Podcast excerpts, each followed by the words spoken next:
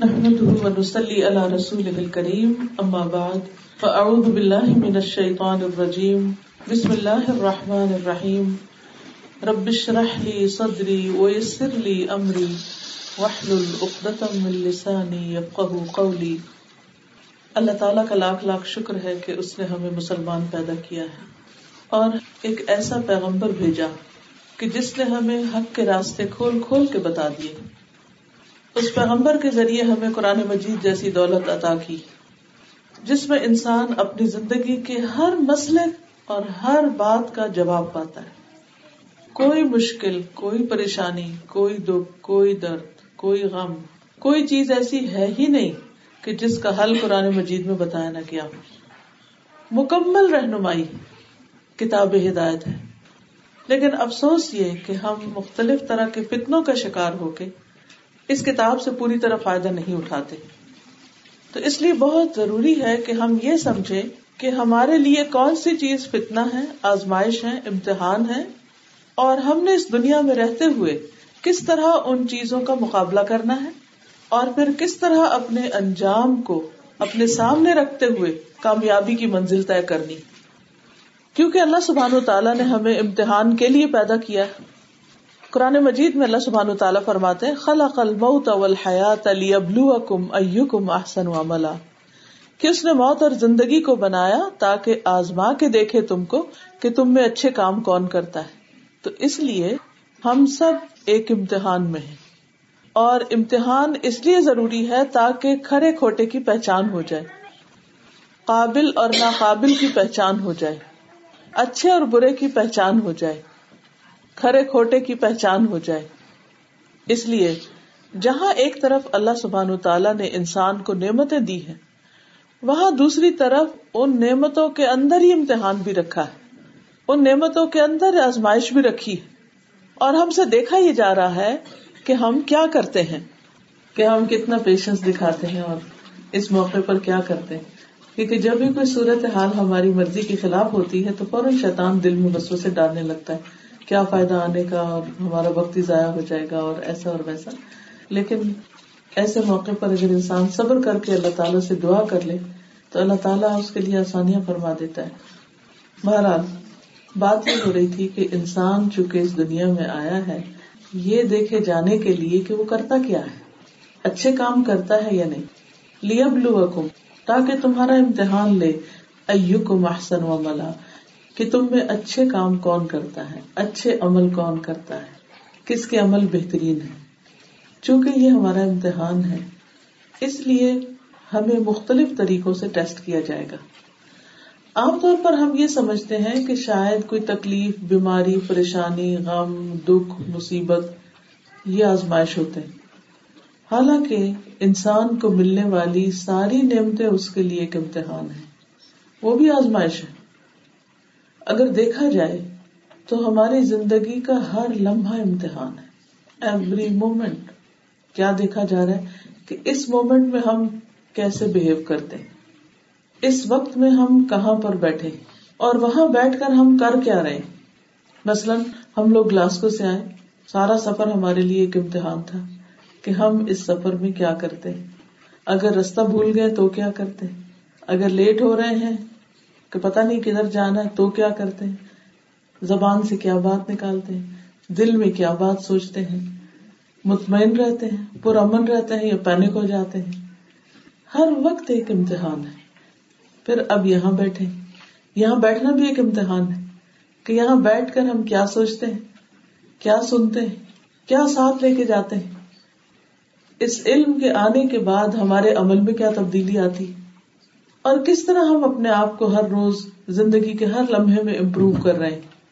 کیونکہ الٹیمیٹلی ہم سب اللہ سبحان و تعالیٰ کے پاس واپس جانے والے پھر وہ ہم سے دیکھے گا کہ ہم کر کے کیا آئے اس لیے ہم میں سے ہر ایک کو اپنے کرنے کی فکر ہونی چاہیے۔ ہم بہت وقت میں دوسروں کی فکر کرتے رہتے دوسری چیزوں کی طرف ہمارا بہت دھیان رہتا ہے۔ یہ چیز کیسے ہے؟ وہ کیوں خراب ہے؟ یہ ایسے نہیں ہونا چاہیے تھا۔ یہ اچھا نہیں لگ رہا، وہ ٹھیک نہیں کر رہا، وغیرہ وغیرہ۔ ہمیں اس چیز کی بڑی الجھن رہتی ہے جس کے نتیجے میں ہم اپنی ذات سے غافل ہو جاتے ہیں اور ہم یہ بھول جاتے ہیں کہ ہمیں کیا کرنا چاہیے۔ عقل مند وہ ہے کہ جو اس بات پر نظر رکھے، اس بات کی فکر رکھے کہ اسے اس وقت میں کیا کرنا چاہیے اور اس وقت اور موقع کی مناسبت سے کیا ہم ٹھیک کر رہے ہیں یا نہیں۔ جو اس بات کا خیال رکھے گا، وہ بہت ہی عقل مند اور ہوشیار انسان ہوگا جو اپنے آپ کو، اپنے فیوچر کو ضائع ہونے سے، نقصان میں پڑنے سے بچا لے گا۔ اب آپ دیکھیے کہ مثلاً ہم جب نیچے سیڑھیوں سے اترے تو سامنے سے ایک جنازہ آ رہا تھا۔ تو اس وقت عام طور پر کیا ہوتا ہے کہ جب جنازہ گزر رہا ہوتا ہے تو انسان کو رک جانا چاہیے۔ لیکن انہوں نے ہمیں کہا کہ سسٹر آپ لوگ تیزی سے گزر جائیں۔ اب یہ کہ وہ پانچ سات مرد جو جنازہ اٹھا کے کھڑے ہیں۔ اب اگر وہ اتنی ہیوی چیز اٹھا کے کھڑے ہیں اور انہیں اندر آنا ہے اور وہ رک کے ہمیں جگہ دے رہے ہیں کہ آپ گزر جائیں۔ تو ہمیں کس طرح کرنا چاہیے؟ تیز قدم اٹھانے چاہیے، فوراً چلنا چاہیے۔ دوسرے کا فوراً احساس کرنا چاہیے کہ وہ تکلیف نہ اٹھائے، ایک بوجھ اٹھا کے کھڑا ہے۔ اسی طرح جب ہم گھر سے نکلتے ہیں، چار لوگ اکٹھے نکلتے ہیں، تو ایک کچھ کرنے لگ جاتا ہے دوسرا کچھ، ایک گاڑی کے پاس کھڑا ہو جاتا ہے گاڑی میں بیٹھ کے انتظار کر رہا ہے۔ وہ باہر کھڑا ہو کے ہوا ٹھنڈی کھا رہا ہے، کیونکہ ایک اندر بلا وجہ دوسروں سے باتیں کر رہا ہے۔ ان سب کا امتحان ہو رہا ہے۔ اور جو اندر والا ہے، اس کو کسی اور نے مشغول کیا ہوا اپنی باتوں میں، جسے قطن اس بات کا احساس نہیں کہ گاڑی میں بیٹھے شخص، باہر کھڑے شخص اور دروازے پہ کھڑے شخص کا صرف وقت ہی نہیں ضائع ہو رہا، بلکہ اس کے ساتھ ساتھ ان کو تکلیف بھی ہو رہی۔ لیکن ہمیں احساس ہی نہیں ہوتا ان چھوٹی باتوں۔ اسی طرح بعض اوقات ہم، جیسے کوئی کلاس ہے، لیٹ ہو رہی ہے یا بچوں کو آپ اسکول میں لے کے جا رہے ہیں۔ اتنے میں راستے میں آپ کی کوئی سہیلی مل جاتی۔ وہ رستے میں گلے لگانے لگ جاتی ہے آپ کو باتیں اور حال اور سارے خاندان کا حال اور ادھر پوچھنے لگ جاتی۔ اور وہ بھول جاتے کہ یہ معصوم بچہ جو ہے، اس کا وقت ضائع ہو رہا ہے۔ وہ کہتے بچہ ہی ہے نا، بچوں نے کیا کر لینا؟ کیا پڑھنا؟ لیکن اس کا کتنا غلط امپیکٹ ہوتا ہے کہ بچہ یہ سیکھ لیتا ہے کہ اسکول کی کوئی امپورٹینس نہیں، دیر سے بھی جاؤ تو کوئی فرق نہیں پڑتا۔ پھر ہم خواتین کی ایک عادت یہ ہوتی ہے کہ ہم بچوں کے سامنے میاں کی برائیاں شروع کر دیتے ہیں، دوستوں کی برائیاں، ہمسایوں کی، اس کی اس کی، شکوے، شکایتیں گلے اور ہم اس کو، وہ سب کچھ سکھا رہے ہوتے ہیں جو نہیں سکھانا چاہیے انڈائریکٹلی بچہ جو ہوتا ہے نا، آپ یوں سمجھے کہ جیسے گیلا سیمنٹ ہو۔ اگر گیلا سیمنٹ کہیں لگا ہو، تو اس کے اوپر جو بھی چیز گرے گی کیا ہوگا؟ اس کا امپریشن بن جائے گا۔ اس کا نشان پڑ جائے گا۔ کبھی آپ دیکھے ہوں گے کہ کئی پلستر ہوا ہوا ہوتا ہے اور اگر کیئر نہ کرے اور کوئی چیز لگی اور انہوں نے خیال نہیں کیا، وہ ویسے کا ویسے ہی نشان رہ گیا۔ اسی طرح ہمارا آس پاس اور ہمارا ماحول، ہمارے ایکشن ہماری چال، ڈھال، بات، چیت، ہماری چھوٹی چھوٹی چیزوں سے متاثر ہو رہا ہوتا ہے۔ اس لیے ہماری آزمائش صرف یہ نہیں ہے کہ ہم نماز پڑھتے ہیں یا نہیں، ہم روزہ رکھتے ہیں یا نہیں، وہ تو ہے ہی آزمائش لیکن عام روز مرہ زندگی میں کس جگہ کس طریقے پہ بہیو کر رہے ہیں؟ یہ بہت بڑی آزمائش، بہت بڑا امتحان ہے۔ ایسے مواقع پر ہم بعض اوقات صرف سیلفش ہو جاتے ہیں، خود غرض ہو جاتے ہیں، جس کی وجہ سے مسائل اٹھتے ہیں۔ خود غرض کیوں ہوتے ہیں؟ کیونکہ ہمارا ذہن چھوٹا ہوتا ہے، اور نگاہ چھوٹی ہوتی ہے، دل چھوٹا ہوتا ہے۔ خود غرضی ہوتی ہے، صرف اپنا پتا ہوتا ہے۔ مجھے بھوک لگی ہے، مجھے سونا ہے، میری خواہش ہے، میری ضرورت ہے، بس میں جو چاہوں وہ ہو جائے۔ تو اس کا نقصان کیا ہوتا ہے؟ کہ انسان آس پاس کے ماحول اور اپنے آس پاس والوں سے غافل ہو جاتا ہے اور ان کے دکھ، درد، تکلیف، پریشانی کو بھول جاتا ہے۔ تو جو لوگ بھی خود غرضی کی زندگی کا شکار ہوتے ہیں، وہ ایک طرح سے آزمائش میں پڑے ہوتے ہیں اور ان کو پتہ ہی نہیں ہوتا کہ کتنی بڑی مصیبت ان پر ہے کہ وہ اپنی راحت کے لیے بے شمار لوگوں کو پریشانی میں رکھتے ہیں، اپنی خواہش پوری کرنے کے لیے۔ تو یہاں پر آج ہم جو فتنے کی بات کریں گے اور فتنا سے مانا سمجھیں گے وہ کیا ہے، ایک جنرل ڈیفینیشن آپ سمجھ لیجیے ہر وہ چیز، ہر وہ شخص، ہر وہ مقام، ہر وہ موقع جو ہمیں اللہ کی یاد سے دور کر دے، اللہ کی یاد سے ہٹا دے، پھیر دے۔ اللہ کی فرما برداری سے پھیر دے، وہ ہمارے لیے فتنا ہے۔ وہ ہمارا سخت امتحان ہے۔ چاہے وہ مال ہو، جاب ہو، اولاد ہو، یا ہمارے دوست عزیز رشتے دار ہو یا ہماری کچھ خواہشات ہو یا ہماری کچھ بری عادات ہو اپنا ہی نفس ہو، شیطان ہو، ماحول ہو علاقہ ہو، کوئی بھی چیز جہاں پر ہم اللہ کی یاد سے غافل ہو جائیں، جس بھی ذریعے سے، وہ سب ہمارے لیے سخت امتحان ہے۔ بڑی آزمائش ہے۔ آپ دیکھیے کہ بعض لوگ مکہ، مدینہ پہنچ کر بھی اللہ کو یاد نہیں کرتے۔ وہ ایک ٹرپ تو لگا لیتے ہیں حج کا، لیکن زیادہ تر وقت کیا کرتے رہتے ہیں؟ کبھی شاپنگ کی، کبھی کمرے میں سوئے رہے، کبھی کھایا پیا کبھی احتیاط نہ کی اور طبیعت خراب ہو گئی۔ اور وہ حج کے موقع سے یا عمرے کے موقع سے بھرپور فائدہ نہیں اٹھا سکتے اور کچھ نہیں، سب کچھ ہو گیا۔ کھانا بھی ہے، طبیعت بھی ٹھیک ہے، شاپنگ بھی نہیں جا رہے، کچھ نہیں۔ باتیں نہیں ختم ہو رہی۔ کیونکہ اکٹھے حج ہوتا ہے نا، تو ایک بڑا امتحان ہوتا ہے کہ ہر کسی کو بولنا ہوتا ہے۔ یہ بھی بول رہا ہے، وہ بھی بول رہا ہے، وہ بھی بول رہا ہے۔ چاہے کوئی کسی کی نہ سنے۔ کئی لوگ تو حرم کے سین میں بیٹھ کے بھی دنیا کی باتیں نہیں چھوڑتے۔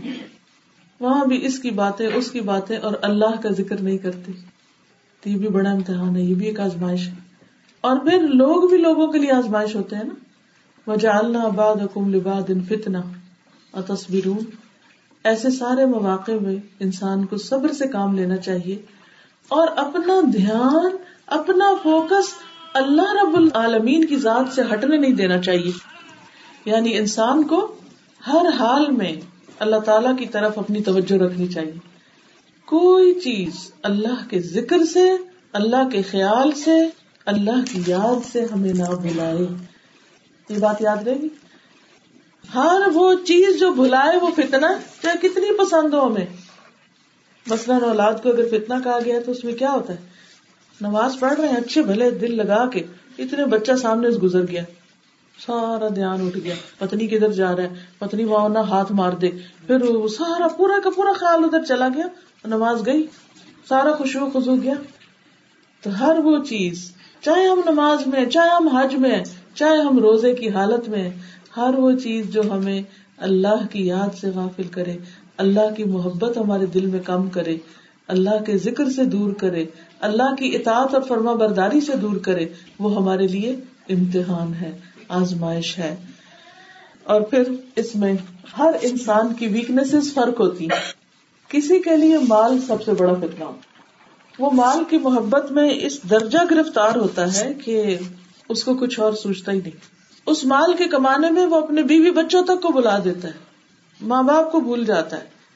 اللہ کی عبادت بھول جاتا ہے۔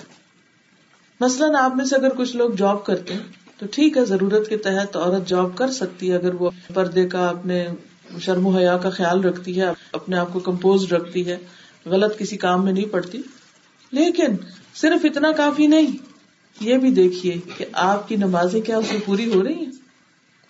اگر آپ کی جاب ایسی ہے کہ جس میں آپ نماز نہیں پڑھ سکتے، تو یہ بڑا خسارے کا سودا ہے۔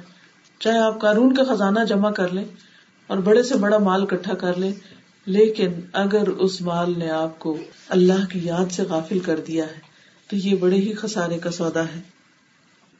پھر اسی طرح اولاد کا فتنا ہوتا ہے۔ سورت میں اللہ تعالیٰ فرماتے ہیں ان نما و اولاد کم فتنا بے شک تمہارے مال اور تمہاری اولاد فتنا ہے تمہارے لیے آزمائش ہے۔ نبی صلی اللہ علیہ وسلم نے فرمایا، ان لکل امت فتنا تن ہر امت کا ایک فتنا ہے۔ وہ فتنا تو امتی المال، اور میری امت کا فتنا مال ہے۔ یعنی میری امت مال کے ذریعے بہک جائے گی۔ مال کے ذریعے وہ اپنے مقصد سے دور ہو جائے گی۔ آپ دیکھیے کہ ہم لوگ اس ملک میں اگر آئے تو ہمارا کیا فرض بنتا ہے؟ صرف یہ کہ ہم کچھ مال کٹھا کر لیں؟ نہیں۔ ہمارے اوپر ایک ذمہ داری ہے، مسلمان ہونے کی حیثیت سے، کہ ہم دوسروں تک اسلام کا پیغام پہنچائے دعوی کا کام کریں۔ لیکن کیا چیز ہمیں اس سے روکے ہوئے؟ بہت دفعہ مال اور اولاد کی محبت۔ تو اللہ سبحان تعالیٰ قرآن مجید میں بہت واضح الفاظ میں فرماتے ہیں کہ تمہیں یہ دو چیزیں اللہ کے ذکر سے نہ روکے اور جو رک جائے وہی لوگ دراصل خسارا پانے والے سورت منافقون، جس میں منافقوں کا ذکر آیا ہے ساری سورت میں، اس کے آخر میں بڑی خوبصورت آئے تھے آپ کو سنواتی ہوں، پھر اس کا ترجمہ آپ کے سامنے کروں گی۔ اللہ تعالیٰ فرماتے ہیں الذين آمنوا لا تلهكم أموالكم ولا أولادكم عن ذكر الله ومن يفعل ذلك فأولئك هم الخاسرون۔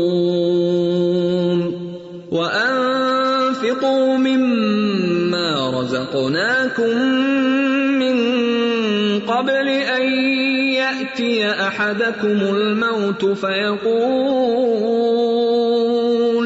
فيقول رب لولا أخرتني إلى أجل قريب فأصدق وأكن من الصالحين. ولن يؤخر الله نفسا إذا جاء أجلها والله خبير بما تعملون. اللہ سبحانہ تعالیٰ ارشاد فرماتے ہیں، یا ایوہ الذین آمنو اے لوگو جو ایمان لائے ہو، لا تلہکم اموالکم ولا اولادکم عن ذکر اللہ۔ تمہارے مال اور تمہاری اولادیں تمہیں اللہ کے ذکر سے غافل نہ کریں۔ اللہ کے ذکر سے دور نہ کر دیں۔ وَمَن يَفْعَلْ ذَلِكَ هُمُ الْخَاسِرُونَ۔ جو کوئی ایسا کرے گا، وہی لوگ دراصل خسارہ پانے والے، نقصان میں ہے کتنی واضح آیت ہے۔ ایمان والوں سے خطاب ہے کہ تمہارے بچے اور تمہاری جابس اللہ کی یاد نہ بلائیں نماز سے غافل نہ کریں۔ اور آن پڑھنے سے غافل نہ کریں ذکر سے، تسبیح کرنے سے، استغفار کرنے سے دروشی پڑھنے سے تم غافل نہ ہو جانا۔ اللہ کے دین کو سیکھنے اور سکھانے سے غافل نہیں ہو جانا۔ کیونکہ یہ ساری ہی اللہ کے ذکر کی شکلیں ہیں۔ جو ایسا کرے گا، وہی لوگ دراصل خسارہ پا جائیں گے۔ اگر دنیا میں کھو گئے، مال اور بچوں میں کھو گئے اور اس کام کو چھوڑ دیا، تو نقصان ہی نقصان ہے۔ پھر فائدہ نہ ہوگا۔ پھر فرمایا وہ انفقو اور خرچ کرو۔ یعنی اللہ کے راستے میں صدقہ خیرات کرو۔ مما رزقناکم اس میں سے جو ہم نے تم کو رزق عطا کیا۔ یعنی مال میں سے جو دیا ہے تم کو، اس میں سے خرچ کرو۔ اولاد بھی اللہ کا ایک طرح سے رزق ہے۔ اس کو اللہ کے رستے میں لگاؤ۔ من قبل ان احدکم الموت، اس سے پہلے کہ تم میں سے کسی کی موت کا وقت آ جائے۔ آپ کو پتا ہے جہاں ہم بیٹھے اسی مسجد میں، ہمارے علاوہ ایک جنازہ بھی ہے۔ اس کا وقت آ گیا اور ہمارا آنے والا ہے۔ اور جس کا وقت آ گیا، انتظار کسی کا بھی نہیں کرنا اس نے۔ جو لکھا ہوا وہ آ کے رہے گا۔ کہیں بھی نہیں بھاگ سکتے۔ کل ان الموت الذي تفرون من فانه ملاقيكم کہہ دیجیے وہ موت جس سے تم بھاگتے ہو، وہ تمہیں خود آ ملنے والی وہ ملنے آ رہی ہے۔ تم بے شک اپنی جگہ بیٹھے رہو، وہ پہنچ جائے گی۔ کہیں اور نہیں جائے گی، جس دن تمہارا نمبر ہے، تمہارے ہی پاس آئے گی۔ اس لیے ہمیں اگر اللہ نے ایک زندگی کا دن اور دے دیا، ایک چانس اور دے دیا، ایک مہلت اور دے دی، تو غفلت میں پڑنے کی کوئی وجہ نہیں۔ ہمیں جاگ جانا چاہیے اور کرنے کے کاموں کا پکا تہیا کر لینا چاہیے۔ فرمایا اس سے پہلے کہ تمہاری موت کا وقت آ جائے، فیقول رب لولا اخرتنی الى اجل قریب۔ پھر وہ کہنے لگے کہ اے رب، تو نے مجھے قریبی وقت کی کچھ اور مہلت کیوں نہ دی؟ تھوڑا سا وقت اور مل جاتا۔ فاصدقا تو میں صدقہ کر لیتا۔ وہ من الصالحین، اور میں نیک لوگوں میں شامل ہو جاتا۔ تھوڑا سا ٹائم اور مل جاتا۔ اچھا ساری زندگی بھی ہم یہ تھوڑا تھوڑا تھوڑا کرتے رہتے ہیں۔ اچھا پہلے ذرا یہ میرا ٹاسک پورا ہو جائے نا۔ یہ میرا پروجیکٹ ختم ہو جائے، یہ میرا کام مکمل ہو جائے، اس بچے کی شادی کر لوں، اس کی کر لوں، پھر آج پہ جاؤں گی، پھر اس کام میں لگاؤں گی، پھر دین کے کام میں لگا۔ یہ تھوڑا تھوڑا چانس تو ہم ساری زندگی مانگتے رہتے موت کے وقت بھی یہی کہیں گے تو اللہ تعالیٰ نے سننی کوئی نہیں کہ نہیں، تمہیں بہت مہلتیں ملی تھی۔ بہت دفعہ احساس دیا تھا لیکن تم نے ایک نہیں سنی۔ وَلَن اللَّهُ نَفْسًا ہرگز مہلت نہ دے گا اللہ کسی نفس کو۔ کسی جان کو جب اس کی موت کا وقت آ جائے گا۔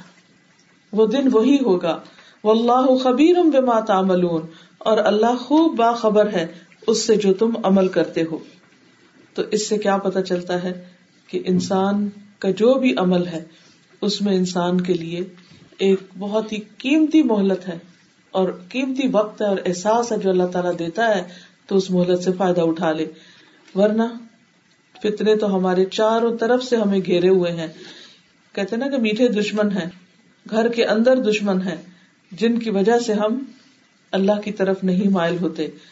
نمازوں کے اوقات میں تاخیر کر دیتے ہیں اور اللہ سے ڈرتے نہیں۔ اس لیے بہت ضروری ہے کہ ہم سب کا خیال رکھیں، لیکن اپنی روٹین کو نہ چھوڑے مسلم میں ابھی ناہید بہن کے گھر رہ کر آئی ہوں تو ان کی بچوں کی روٹین مجھے بہت اچھی لگی کہ جیسے صبح کے وقت اٹھتے ہیں، سب جماعت سے نماز پڑھتے ہیں۔ پھر اس کے بعد نماز ہوتی، سارے اپنے اپنے کمروں میں ماؤں کے ساتھ چلے جاتے ہیں۔ اور بیٹھ کر بیس منٹ کے لیے قرآن حفظ کرتے ہیں۔ اور بچوں کو بھی پتا ہے، روٹین ہے کہ یہ کرنا ہی کرنا ہے۔ اس کے بعد اکٹھے بیٹھ کے پھر کوئی قرآن کا ترجمہ، تفسیر وغیرہ سنتے ہیں۔ ہر گھر کی یہ روٹین بن سکتی اگر ہم تھوڑا سا اپنی آخرت کو یاد رکھیں۔ کہ یہ ہم پر فرض ہے۔ ہم نے کیا سوچ لیا اپنے لیے خود ہی رول ڈیفائن کر لیے۔ بس شادی ہو گئی نا، اب ہمارا فرض ہے کہ صبح بس اٹھ کے ہم بچوں کو ناشتہ دیں اسکول چھوڑ کے آئے لانڈری کریں، گھر کی ڈسٹنگ کریں، صفائی کریں ہوور کریں کوکنگ کریں، فلاں فلاں۔ اور بس ہم بہت اچھی ماں ہے اچھی ماں صرف یہ نہیں کہ جو بچے کا صرف پیٹ بھرنے والی ہو یا شوہر کا خیال کرنے والی ہو، وہ اچھی ماں ہے۔ لیکن ہماری ذمہ داری اور ہماری ڈیوٹی اس سے آگے کی ہے۔ اور وہ ہے، اپنے پیچھے ایسی نسل چھوڑ کے جانا کہ جو اسلام پر قائم رہے۔ صرف خود قائم نہ رہے، بلکہ اوروں کو بھی اسلام کی طرف بلانے والی۔ ورنہ اس ملک میں رہنے کا کوئی جواز نہیں ہوگا۔ اگر یہاں کے رہنے والوں کو فائدہ نہیں پہنچایا۔ اور وہ فائدہ صرف ٹیکس دے کے نہیں ہو سکتا۔ کہ آپ کے میں جاب کر رہی ہوں اور اس میں میں ٹیکس پے کر رہی ہوں تو میں اس ملک کو فائدہ دے رہی ہوں۔ نہیں، اس سے بڑا فائدہ، ان کی آخرت کا فائدہ۔ ہم کس قدر خود غرض ہوں اگر ہم صرف اپنی جنت کی سوچتے رہے اور بھول جائیں کہ یہ بھی انسان ہے۔ ان کو بھی ہمدردی چاہیے۔ ٹھیک ہے، ان تک پیغام پہنچانا ایک مشکل کام ہے، لیکن کچھ بھی امپاسبل نہیں۔ جو کام ہم نہیں کر سکے، ہمیں اپنے بچوں کو تیار کرنا چاہیے کہ وہ دین کی سمجھ بوجھ حاصل کرے۔ اور پھر آگے جا کر زیادہ ضرورت کے ساتھ کانفیڈینس کے ساتھ اللہ کا پیغام پہنچائے، اپنے عمل کے ذریعے اور اپنے قول کے ذریعے۔ لیکن اس جنریشن کی تربیت کون کرے گا؟ آپ کو کرنا ہے، ماؤں کو کرنا ہے۔ باپ تو اپنے مال کمانے میں مصروف ہے ان کا انتظار نہ کرے اللہ کرے وہ بھی آپ کے ساتھی اور مددگار بنے۔ لیکن اگر وہ نہیں بنتے تو یہ نہیں سوچنا کہ اچھا میں اکیلی بےچاری کیا کروں۔ بےچارے پن کا شکار نہیں ہونا۔ اس کو اعزاز سمجھ کر لیں کہ اللہ نے آپ کو چن لیا اس کام کے لیے۔ یہ اللہ کا اپنا کام ہے کہ اللہ کی عبادت اور اللہ کی اطاعت کے لیے انسان اسٹرگل کرے۔ یہ اس کے دین کی خدمت ہے۔ رسول اللہ صلی اللہ علیہ وسلم نے مال کو ایک بہت بڑا فتنا بتایا اور جس کے بارے میں کیا فرمایا کہ میری امت کا فتنا مال ہے اور میں اس سے ڈرتا ہوں۔ ہم سب سوچیں کہ ہم اپنے بچوں سے فارغ ہو کے، گھر کے کام کاج سے فارغ ہو کر، دوسری چیز جس کی طرف چل پڑتے ہیں وہ کیا ہے؟ کوئی نہ کوئی جاب کر لوں۔ چلو چند پاؤنڈ ادھر سے بنا لوں، چند ادھر سے بنا لوں، یہ جاب کر لوں، وہ کر لوں، چھوٹی کر لوں پارٹ ٹائم کر لوں، صبح کر لوں، رات کو کر لوں، تاکہ تھوڑے سے پیسے اور آ جائیں۔ چلیے ٹھیک ہے، ایک تو ضرورت ہے پیسے کی، قرضہ اتارنا ہے، وہ تو ایک الگ بات ہے۔ لیکن اگر آپ کے شوہر اتنا کماتے ہیں کہ آپ باعزت طریقے سے کام چلا سکتے ہیں، تو اللہ نے عورت پہ کوئی جاب فرض نہیں کی۔ کیوں اپنے آپ کو مشقت میں ڈالتے اچھا پھر آپ کا نہیں، میں اس لیے کرتی ہوں تاکہ دعوی کا کام ہو، تو بہت ہی اچھی نیت ہے۔ لیکن اس کے ساتھ ساتھ ایک اور چیز بھی ہے، اور وہ یہ کہ بعض اوقات ہمیں ضرورت نہیں ہوتی پیسے کی، ہم صرف عادتن کرتے ہیں ٹائم پاس کرنے کے لیے کرتے ہیں، بوریت سے بچنے کے لیے کرتے ہیں کیا یہ کہ چند ایکسٹرا پیسوں کے لیے کرتے ہیں۔ اچھا چلے وہ پیسے آپ نے کما لیے۔ لیکن اکثر ہم نے دیکھا کہ پیسے ہم خرچ کہاں کرتے ہیں؟ وہ یہ تھوڑی کرتے کہ وہ پیسے کما کے صدقہ کر دیں۔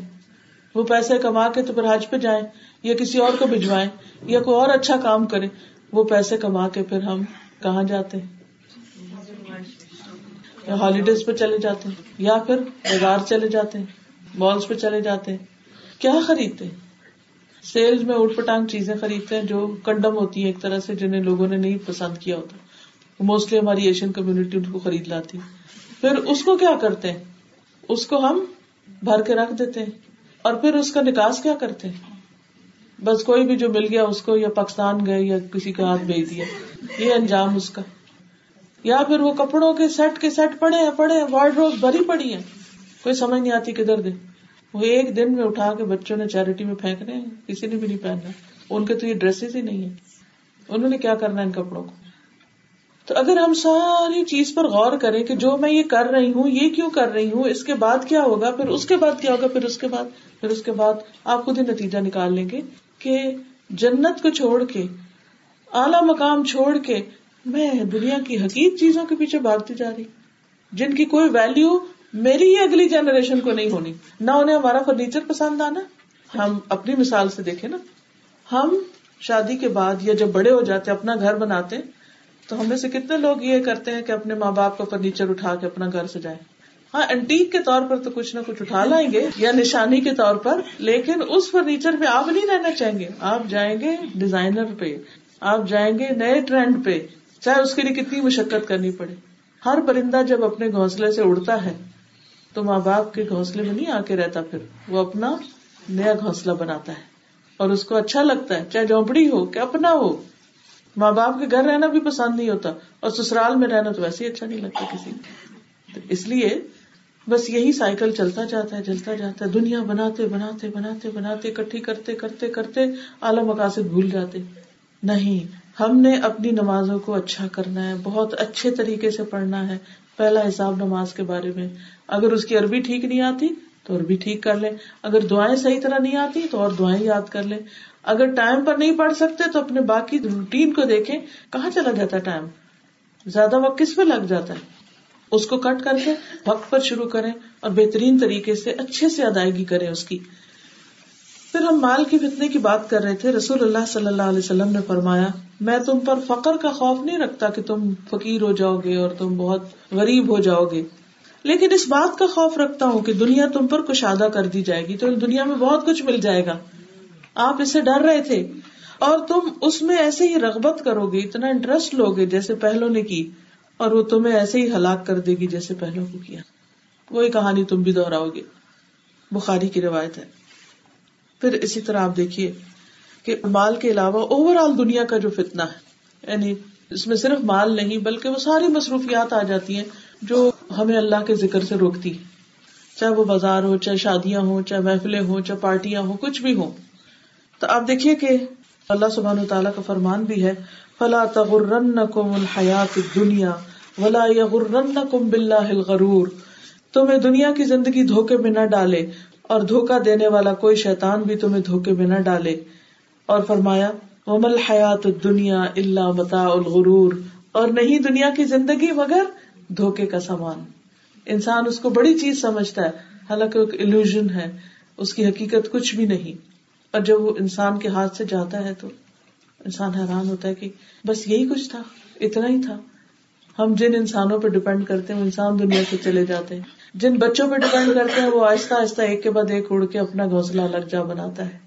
جس مال پہ کرتے ہیں، وہ ختم ہو جاتا ہے۔ جس زندگی پہ اور جس وقت پہ کرتے ہیں، وہ بھی ختم ہو جاتا ہے۔ جس عقل پہ کرتے ہیں، وہ بڑھاپے میں داخل ہوتے ہی ساتھ چھوڑنے لگتی ہے۔ جس علم پہ کرتے ہیں، وہ بھولنے لگتا ہے۔ کس چیز پہ؟ ہر لمحہ چینج آتا ہے۔ ہماری باڈی میں بھی چینج آ رہا ہوتا ہے۔ ہر روز ہمارے جسم کتنے بے شمار سیلس ڈائے ہو جاتے ہیں اور پھر اگلے دن دوبارہ نئے اللہ تعالیٰ بناتا ہے، پھر اس کا پروسیس آہستہ آہستہ ہلکا ہو جاتا ہے کہ ایک دن آتا ہے، سارے جسم ڈیڈ ہو جاتا ہے، کچھ بھی نہیں بچتا۔ تو دنیا کی زندگی کے یہ سامان، یہ رون کے یہ چکا چوند یہ خوشیاں دھوکے میں نہ ڈالے یہ نہ تم سوچنے لگنا کہ ہمیشہ یہی رہو گے۔ حسن بصری کہتے ہیں، دنیا مومن کو طول بقا کے ذریعے دھوکا دیتی ہے، کہ لمبی زندگی کی آرزو۔ حالانکہ یہ فانی ہے۔ اور ظاہری چکا چوند کے ذریعے دھوکا دیتی ہے یعنی بہت خوبصورت اٹریکٹو چیزیں جو اوپر سے نظر آتی ہیں ان کے ذریعے۔ حالانکہ یہ آلام اور مسائب سے بھری پڑی ہے۔ یہ تو ان سرسبز پودوں اور بچیوں کی گڑیا کی طرح ہے جن کا کچھ حاصل نہیں۔ یعنی دنیا کی رونقیں مثلاً آپ دیکھیے کہ اس وقت ڈش میں جو فروٹ پڑا ہے، کتنا خوبصورت لگ رہا ہے۔ اس میں ایک ایک چیز بہترین ہے۔ لیکن جب ہم اس کو کھا لیں گے تو پھر اس کا کیا حال ہوگا؟ اور پھر اینڈ ریزلٹ کیا ہوگا؟ دیکھنے میں کتنی خوبصورت اور کتنی چمکدار دنیا، لیکن نتیجہ اور انجام کیا؟ اور کتنی دیر کوئی چیز ہمارے منہ میں ٹکتی؟ درخت اگانے میں، پھل آنے میں، پھر درخت سے مارکیٹ میں آنے میں، پھر آپ کے وہاں جا کر گھر میں لانے میں، پھر وہاں سے اٹھا کر جہاں کہیں لے کے جانا ہے، وہاں لانے میں۔ کتنی لمبی ایفرٹ درکار ہے۔ اور جب کھانے لگتے ہیں تو کتنی دیر لگتی ہے۔ اور اس کے بعد وہ پیٹ کے اندر بھی نائن میٹر لمبی آنت کے اندر سے گھوم گھوم گھوم گھوم کے اس کو بھی باہر جانے میں وقت لگتا ہے۔ لیکن وہ جس کے لیے ہم نے کیا کہ ہماری زبان کو لذت مل جائے، وہاں کتنی دیر لگتی؟ سب سے شارٹیسٹ پیریڈ پھر آپ دیکھیے کہ ایسے ہی باقی تمام چیزیں کہ ہم کچھ بھی اکٹھا کرتے ہیں، اس کے اکٹھا کرنے میں ایک وقت لگتا ہے۔ مثلاً ایک گھر بنانے کے لیے آپ نے تیس سال محنت کی۔ کوئی پیسے جمع کیے جمع کیے جمع کیے۔ لیکن اگلے تیس سال رہنے نصیب نہیں ہوتے۔ دنیا کی زندگی کے یہ دھوکے ہیں۔ ہمیں بظاہر دیکھ کے اٹریکشن لگتی ہے، ہم کہتے ہیں ہمارا بھی یہی آئیڈیل ہے، ہم نے بھی ایسے ہی بنانا ایسا مینشن بنائیں گے، ایسی چیز بنائیں گے، ایسی بنائیں گے۔ لیکن اس کے بعد کیا ہوتا ہے؟ کہ جب وہ سب کچھ مل بھی جاتا ہے، پھر بھی چین اور سکون نہیں رہتا۔ کہ اصل چین اور سکون تو جنت میں ہے۔ جس کے لیے ہم دھیان ہی نہیں دیتے، اس کے لیے کوشش ہی نہیں کرتے۔ تو اس سے بچنے کے لیے پھر طریقہ کیا ہے؟ یعنی ہر انسان جب مرتا ہے تو اس کا کچھ مال بچتا ہے۔ پھر اس مال کا کیا ہوتا ہے؟ کوئی اور لے جاتے ختم ہو جاتا ہے۔ اس کا بس طریقہ یہ ہے کہ انسان ضرورت کا بنائے ایکسٹرا نہیں، اور باقی وقت کو اللہ کی عبادت میں لگائے، دین کے سیکھنے میں لگائے۔ اور پھر راحت کے بہت اسباب اکٹھے نہ کرے۔ لگژریس لائف نہیں گزارے۔ یعنی ضرورت کی چیزیں ہوں لیکن ہر چیز کی بہت اعلی کوالٹی کے پیچھے بھاگنا۔ اب آپ دیکھیے کہ ہمارا وقت کیسے ضائع ہوتا ہے۔ مثلا میں اپنی مثال سے بتا دوں مثلاً ہاتھ دھونے کے لیے صابن ہی چاہیے یا لکوڈ چاہیے۔ ہم کیا کرتے ہم مارکیٹ جاتے اور وہاں جا کر ہم نے کوئی ایک لکوڈ لینا ہے۔ لیکن وہاں پوری شیلف بھری ہوئی ہے، اتنی ویرائٹی ہے۔ اور میرے جیسا بندہ جو نیا آیا اس کو صرف سلیکشن میں کتنی دیر لگے گی؟ کیونکہ جو لوگ رہتے ہیں یہاں، انہوں نے تو اوور دا ایئر چیزیں ٹرائی کر کر کے کہ نہیں، اس سے ریش ہوتا ہے، یہ ڈرائی ہے، اس کی خوشبو اچھی نہیں، اس کا ٹیکسچر اچھا نہیں، یہ بڑا زیادہ لگتا ہے، یہ کم لگتا ہے، وغیرہ وغیرہ۔ لیکن جو لوگ عرصے سے یوز کر رہے ہیں، وہ ایک کے بعد ایک ٹرائی کر کر کر کر کر کے ایک چیز پہ فٹ ہو جاتے ہیں۔ جو نیا بندہ ہوتا ہے، اس کے لیے کیا ہوتا ہے؟ گھنٹوں لگتے ہیں صرف ایک آئٹم سلیکٹ کرنے میں کہ صحیح رائٹ چیز خریدو۔ حالانکہ ایک وقت تھا کہ جب ہم لائف بوائے سے بھی ہاتھ دھو کے کام چلا رہے تھے۔ ہاتھ گندے نہیں تھے، صاف ہی تھے۔ اور اگر آپ لٹرلی یقین کریں کہ آپ ان کمپنیوں کے اندر جا کے دیکھیں کہ کیا مکس کر کے یہ سب کچھ بنا رہے ہیں۔ آلموسٹ ایک ہی انگریڈینٹ ہوگا، کسی کا رنگ کچھ ہے اور کسی کا کچھ، کسی میں کوئی خوشبو ڈال دی۔ ہے سب صابن۔ یہی حال شیمپو کا۔ یہ حال ہینڈ لوشن کا۔ صرف بنیادی ضرورت کی جو چیزیں ہیں، مجھے یاد ہے جب ہم چھوٹے ہوتے تھے، ہماری امی کے پاس صرف ایک کریم ہوتی تھی تبت سنو بس وہی آتی تھی۔ وہ اتنا کاٹتی تھی وہ کہ منہ صاف کر کے رکھ دیتی تھی۔ تو میں کہتی تھی، اس وقت بھی کام چلتا تھا۔ کوئی ایکسٹرا چیزیں نہیں تھی اور چھوٹی سی جگہ پہ ہر چیز سما جاتی تھی۔ ایک تیل کی قسم، ایک کنگھی اور ایک تبت سنو پڑی ہے۔ بس یہی میک اپ ہے۔ ایک سو روپے کی شیشی ڈیٹ اٹ اصل حسن کس چیز کا تھا؟ اس وقار کا، اس ایمان کا، وہ نور جو علم اور عمل کی شکل میں تھا۔ ہم بارہ بہن بھائی ہیں، لیکن میری والدہ نے ماشاء اللہ ڈے ون سے جب شادی ہوئی میرے والد سے، اس وقت سے قرآن کا ترجمہ شروع کیا، پھر حدیث پڑھنا شروع کی۔ ماشاء اللہ اتنی مہارت ہوگی کہ زبر زیر کے بغیر بھی پڑھنے شروع ہوئی۔ حالانکہ ان کی تعلیم صرف پانچ جماعت تھی۔ دو دو سال کے اندر ہم بہن بھائی پیدا ہوتے گئے، لیکن انہوں نے پڑھنا نہیں چھوڑا۔ یعنی کہ مجھے یاد ہے، جو بارہواں بھائی بھی پیدا ہوا تھا، تو ان کو چالیس دن کے بعد جس طرح وہ قرآن پڑھنے لگی تھی اور ایک کے بعد ایک بچہ کوئی پینسل مار رہا ہے، کوئی کچھ کر رہا ہے، کوئی کچھ کر رہا ہے، لیکن ان کی استقامت میں کبھی کمی نہیں آئی۔ اب بھی ماشاء اللہ ہر روز بلا ناغا سورت البکرا اور اہل عمران کی تلاوت کرتی۔ کچھ ہو جائے۔ وہ اپنا لے کے قرآن بیٹھی رہتی، پڑھتی رہتی پڑھتی رہتی پڑھتی رہتی۔ اور کئی ایسے بھی ہیں بےچارے کہ جو بیٹھ کے سارا وقت ٹی وی دیکھتے رہتے دیکھتے رہتے۔ میں کہتی ہوں بڑھاپے میں تو کچھ کر لیا جائے۔ یہ تو بونس عمر ہے۔ جو پچھلی زندگی میں کمی بیشی رہ گئی، اس کو پورا کر لیا جاتا۔ لیکن عام طور پر ہم اپنے وقت کا خیال نہیں کرتے۔ ہم سمجھتے ہیں ہمیشہ جینا ہے، کیا فکر کی بات ہے؟ ایسی صبح ہوگی، شام ہوگی، کھانے پکیں گے، کھائیں گے، پیئیں گے، سوئیں گے، اٹھیں گے ایسے ایک روٹین کی لائف ہوگی۔ نہیں، یہ سب کچھ بہت جلدی ختم ہو جانے والا ہے۔ تو اس لیے ہم کسی پر نہیں، اپنے آپ پر احسان کر کے، اپنے کاموں کو مختصر کر کے ٹائم نکال کے اپنے آپ کو عبادت کے لیے بھی فارغ کرے اور اس کے ساتھ ساتھ دین کے سیکھنے اور سکھانے کے لیے بھی وقت نکالیں۔ کیونکہ اگر آپ کسی اسلامی ملک میں رہتے ہوں تو بھی وہاں کچھ نہ کچھ کوئی مسجد میں، کوئی اسکول میں، کوئی ٹیوٹر، کچھ نہ کچھ مل جاتا ہے۔ یہاں بھی ہے کوششیں، لیکن سب سے بڑی ذمہ داری خود آپ کے اپنے اوپر عائد ہوتی ہے کہ آپ اپنے بعد اپنے بچوں کو کس دین پہ چھوڑ کے جا رہے ہیں۔ اگر وہ بھٹک رہے ہیں، اگر وہ بگڑ رہے ہیں، تو ہمیں چین کی نیند نہیں آنی چاہیے۔ ہماری بہت ساری چیزیں ختم ہو کر سارا فوکس ان پہ آ جانا چاہیے کہ وہ دین کے رستے پر ہوں۔ کیونکہ بچے دن کا ایک بڑا حصہ ماں کی گود میں گزارتے ہیں، ماں کے آس پاس گزارتے ہیں۔ اس لیے جو کچھ ماں انہیں سکھا سکتی باپ نہیں سکھا سکتا۔ اس کا یہ مطلب نہیں، باپ کا فرض نہیں۔ باپ کا بھی فرض ہے۔ لیکن جو ماں کے حالات ہیں، اس کے مطابق زیادہ ذمہ داری بنتی ہے۔ تو اس لیے عزیز بہنوں، اپنے ساتھ احسان، اپنے ساتھ بھلا، اور دنیا کی یہ زندگی ہمیں دھوکے میں نہ ڈالے، اور یہ چیزیں، یہ اٹریکشن ہمارا وقت ضائع نہ کر دے کہ جس کی وجہ سے ہم اصل مقصد سے ہٹ جائیں، اور انہیں چیزوں کی خاطریں کرتے رہے اور انہیں کو صاف کرتے رہے اور انہیں کے پیچھے ہم اپنی جان کھو دیں کہ آج یہ ٹرائی کرتے ہیں، آج وہ کرتے ہیں، اب دیکھو واٹس نیو ایک اور نئی چیز جا کے نکال کے دیکھ کے لاتے یہ تو جن لوگوں نے بزنس کرنا ہے، وہ تو نئے نئے چیزوں کے دھوکے دیتے رہیں گے، اب یہ لے لو، اب یہ لے لو، اب یہ لے لو۔ لیکن ہمارا گزارا تو تبت سنو سے بھی ہو سکتا ہے۔